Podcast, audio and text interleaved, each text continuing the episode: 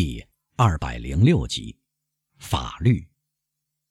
读者已经看到唐格拉尔小姐和德阿米莉小姐如何镇定自若地乔装打扮并逃之夭夭，这是因为人人都忙于自己的事，无暇顾及他俩。暂且不提银行家，他额角上挂着汗珠，面对倒闭这个幽灵，计算着负债表的巨额数字。我们起来跟踪男爵夫人，她被刚挨到的猛烈一击打垮了。过了一会儿，他才去找他平时的顾问吕西安·德布雷。这是因为男爵夫人确实指望办成这门婚事，以便最终摆脱监督责任。像欧仁妮这样性格的女儿，这种监督责任始终是非常令人烦心的。这是因为在维持家庭的等级关系的那种默契中，做母亲的只有在持续不断的成为女儿老成持重的楷模和完美品德的典范的条件下，才是女儿真正的家庭主妇。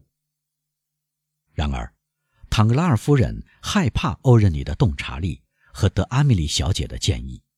她发现过女儿投向德布雷的轻蔑的目光，这目光似乎意味着他的女儿了解他跟大臣私人秘书的爱情关系和金钱关系的秘密，而更精明和更深入的解释，则会向男爵夫人表明，欧仁妮憎恶德布雷，并非因为他在这个家中是一块绊脚石和导致丑闻的原因，而是因为他把他干脆列入。两脚动物的范畴，属于迪奥热奈斯试图不再称之为人，而柏拉图用婉转说法称之为没有羽毛的两脚动物。不幸的是，在这个世界上，人人都有自己的见解，这种见解妨碍他去看待别人的见解。唐格拉尔夫人根据自己的见解，无比惋惜欧仁妮的婚事落了空。并非因为这门婚事既般配又门当户对，能造就女儿的幸福，而是因为这门婚事能使她自由。因此，正如上述，他赶到德布雷那里，他像全巴黎的人那样参加了订婚晚会，目睹了随后出现的丑剧，便急急忙忙龟缩到俱乐部，在那里，他跟几个朋友谈论这件大事，在这个。号称世界之都的极其喜欢散布流言蜚语的城市里，眼下这件大事成了四分之三的人的话题。正当唐格拉尔夫人身穿黑长裙，戴着面纱，不管门房如何担保年轻人不在家，还是踏上通往德布雷的房间那道楼梯的时候，德布雷在一心一意反驳一个朋友含沙射影的话。这个朋友力图向他证明，在发生了这可怕的轰动场面之后，他作为这家的朋友，娶上欧仁妮·唐格拉尔小姐，得到她的两百万，应是他的责任。德布雷虽在辩白，却只求被人说服，因为这个想法常常自动出现在他的脑际。然后，由于他了解欧仁妮，了解他独立高傲的个性，他又不时恢复完全拒绝的态度。说这一结合是不可能办到的，然后又不由自主地受到这个坏念头的挑逗。根据一切道德家的说法，这种念头会不断地缠住最诚实、最纯洁的人，在心灵深处窥伺着，正如撒旦在十字架后面窥伺着一样。喝茶、打牌、谈话，正如读者所见，非常有趣，因为。在讨论具有如此重大利益的问题，一直延续到凌晨一点。这段时间里，坦格拉尔夫人由吕西安的贴身男仆带进房中，戴着面纱，心中乱跳，在绿色小客厅的两只花篮中间等候。花篮是他早上派人送来的，应该说德布雷亲自整理过，一层层排列过，修剪过。那种仔细使可怜的女人原谅了他的不在。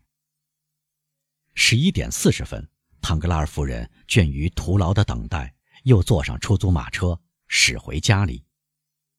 有些圈子的女人跟交了好运的轻跳女工有着相似之处，她们通常不会在过了午夜以后回家。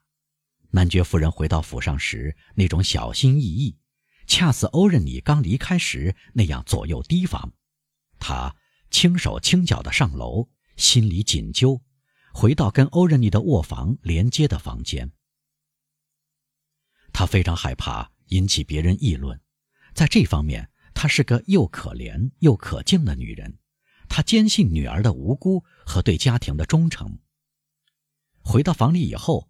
他在欧仁妮的房门口倾听，由于听不到响声，他想进去，但门已拴上。唐格拉尔夫人以为欧仁妮因晚会上可怕的激动而疲倦，已经上床睡着了。他叫来贴身女仆问话。欧仁妮小姐，贴身女仆回答：“跟德阿米莉小姐回到自己房里，然后他们一起喝茶。他们把我打发走，说是不再需要我了。”从那时起，这个贴身女仆就在配膳室，和大家一样。他以为两个姑娘在房间里。唐格拉尔夫人于是安然睡下，但是他对家里人是放心了，思绪却转到那件事上。随着脑际的思路清晰了，订婚场面所占的比例就越来越大，这不再是丑剧，而变成一场闹剧。这不再是羞愧，而变成耻辱。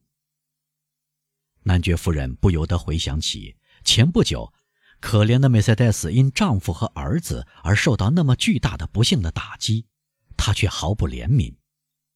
她心里想：欧仁，你完了，我们也完了。这件事一旦传播开来，我们便羞愧的无地自容了，因为在我们这样的社会里，有的笑柄是严重的。流血的、不可医治的创伤。他喃喃地说：“幸亏上帝造就了欧仁尼这种古怪的性格，使我常常心惊肉跳。”他怀着感谢的目光抬向天空。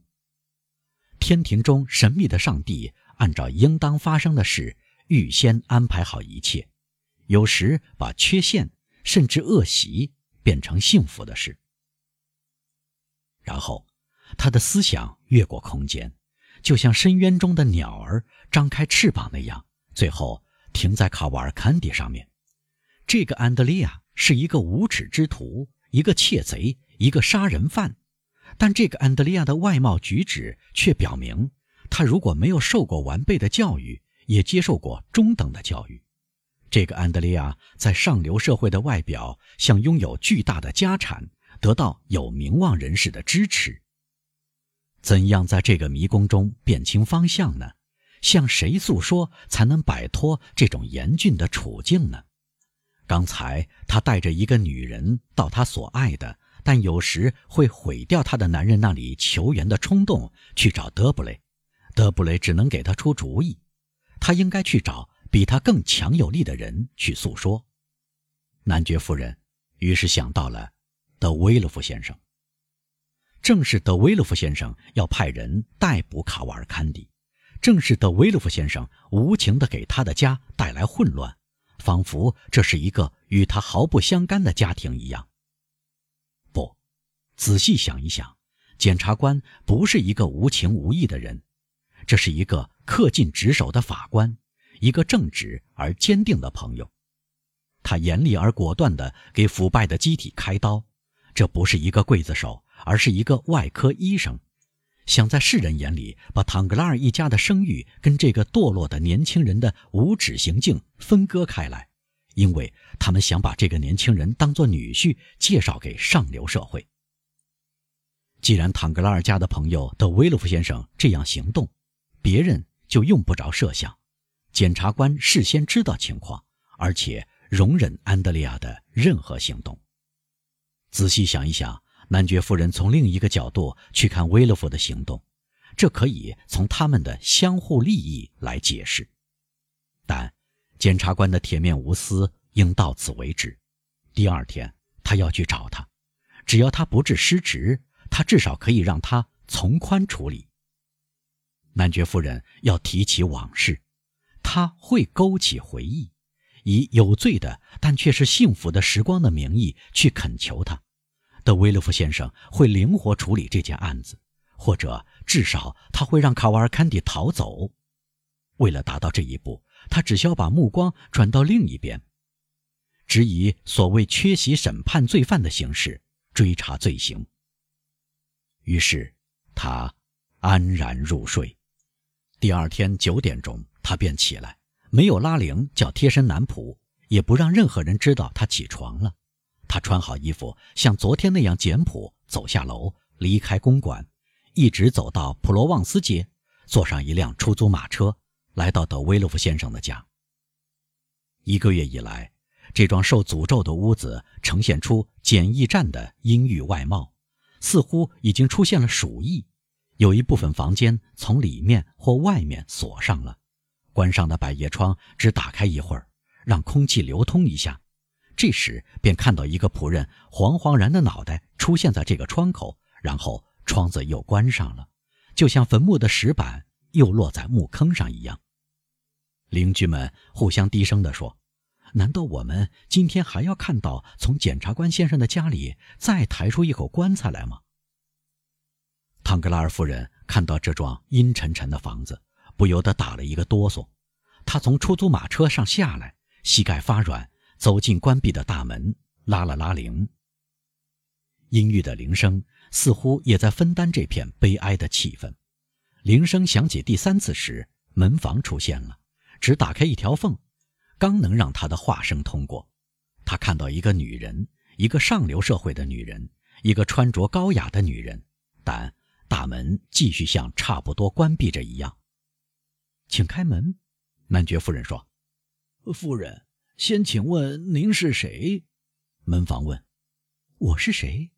你十分熟悉我啊。”我们不再认识任何人了，夫人。你疯了，我的朋友！男爵夫人大声地说：“您从哪里来的？”哦，这太过分了，夫人，这是命令，请原谅我。您尊姓大名啊？坦格拉尔男爵夫人。你见过我二十次，可能的，夫人。现在您有什么事儿？哦，你多么古怪啊！我要向德维洛夫先生抱怨他的仆人太无礼了。夫人，这不是无礼，这是小心提防。没有德阿弗里尼先生的吩咐，或许除非要对检察官先生说话，谁都不得入内。那么，我正是有事要找检察官。呃，急事儿吗？你应该看得出来，因为我并没有返回车里。别说了，这是我的名片，拿去通报给你的主人吧。夫人，等我回来吗？是的，去吧。门房又关上门，让唐格拉尔夫人待在街上。说实话，男爵夫人等的时间不长。过了一会儿，大门又打开一条缝，刚好让男爵夫人进去。他进去后，大门又在他身后关上。来到院子，门房一面看着大门那边，一面从口袋里掏出一只哨子，吹了起来。德威勒夫先生的贴身男仆出现在台阶上，请夫人原谅这个老实人。他迎着男爵夫人走去，说道：“主人明确吩咐过他，德威勒夫先生要我告诉夫人，他也是不得已才这样做的。”院子里有一个供应商，也是这样小心防范的放他进来的。仆人正在检查他的商品。